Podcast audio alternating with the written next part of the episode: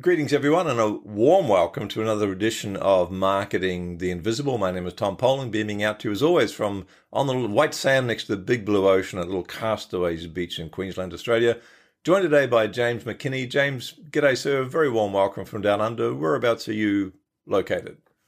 In the beautiful state of Texas in the United States in a great city called Dallas. I was speaking to someone a little earlier today. I believe you're having quite a warm day there today. We've had a quite a warm month. quite a warm month the whole summer. For those of you who don't know James, very interesting man. He's a serial entrepreneur. I mean, a lot of people say that, but James actually is. There's a point of difference right off the bat.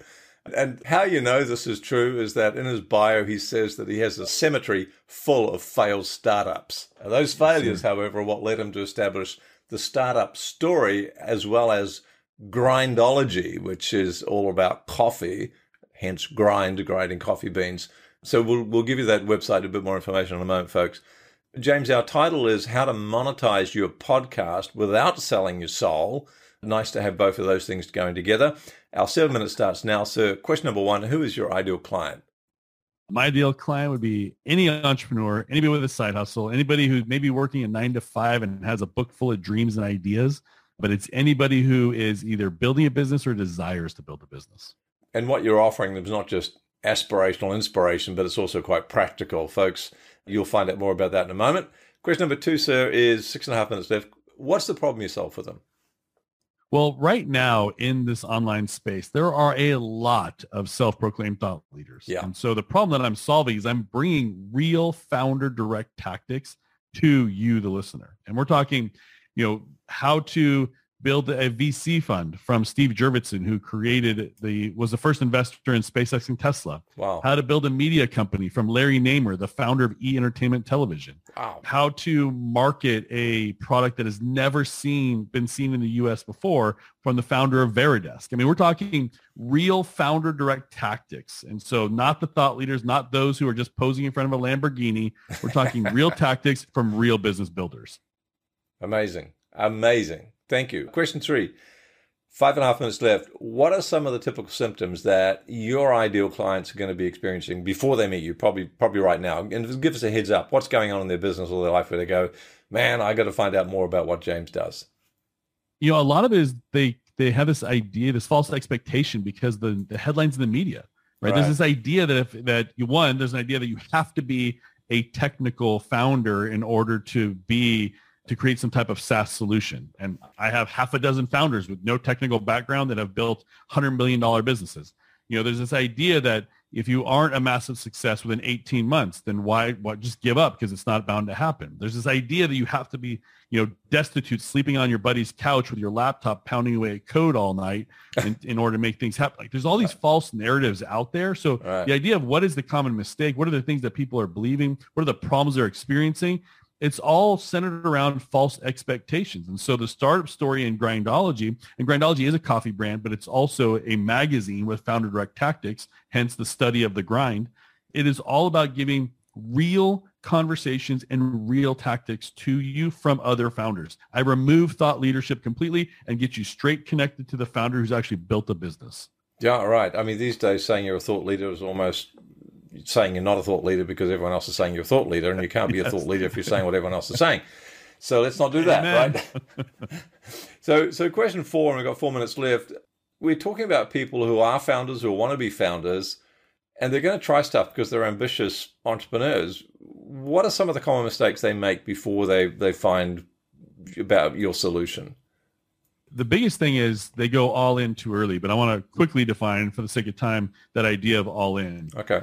I'm not talking about your ambition or your passion or your desire and pursuit. Like, yes, be all in on those things, but you don't need to throw the baby out with the bathwater. You don't need to leave your job. You don't need to to leave a secure income stream. You don't need to ditch a current product you have because you want to go on something else. Like, like don't be foolish with your approach. Be patient. And there's too much out there that talks about if you're not all in, you're not an entrepreneur. If you're not, you know, if you're not strapped for cash, if you're not if you're not suffering in some way, shape, or right. form, you're not truly in this. And that's just not the case. Yeah. Yeah, fantastic. Thank you, sir. Question five, and so true. What's one valuable free action that you could recommend people take to, it's not going to get them to the end end point of the journey, but it might take them a step on the long a long road. Well, I will say, obviously, I mean, listen to the podcast, that's free, but you would be amazed for all of you listening and watching, like just reach out to someone as an aspirational goal in your sector or market. You may have a product that you want to bring to market and you're like, this person has done this already. Reach out to on LinkedIn. I say it in every episode of Startup Story. Entrepreneurs support other entrepreneurs, and that is so true. Very true. I'm here on this show because you reached out to me and told me who you serve. I'm like, yes, I want to help provide value to those people. And so, I mean, we, again, we want to help those who are in the grind like us. So just right. reach out to people on LinkedIn. It's free. Yeah, yeah it's a good price. All right, thank you, sir. So that's that's a great, valuable free action, a, a step you could take, folks. Question number six, two minutes left. One valuable free resource that we could direct people to that's going to help them more. Well, you know, I talked about Grindology, and yes, Grindology is a uh, entrepreneurial subscription box. It does include coffee. It does include some aspirational mugs for the coffee drinker, and it's great coffee. If you like a dark roast, Grindology is a spectacular coffee.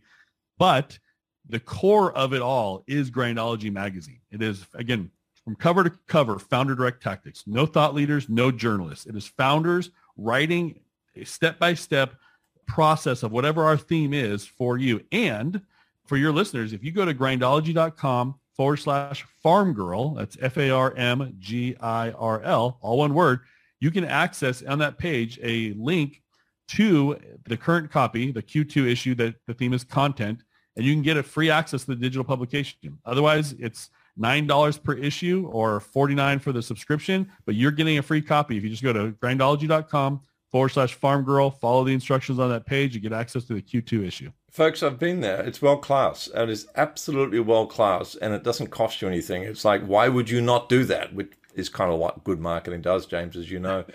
so it's grindology.com forward slash farm girl, as in, yeah, you're milking cows. Okay, so farm girl. Go get it.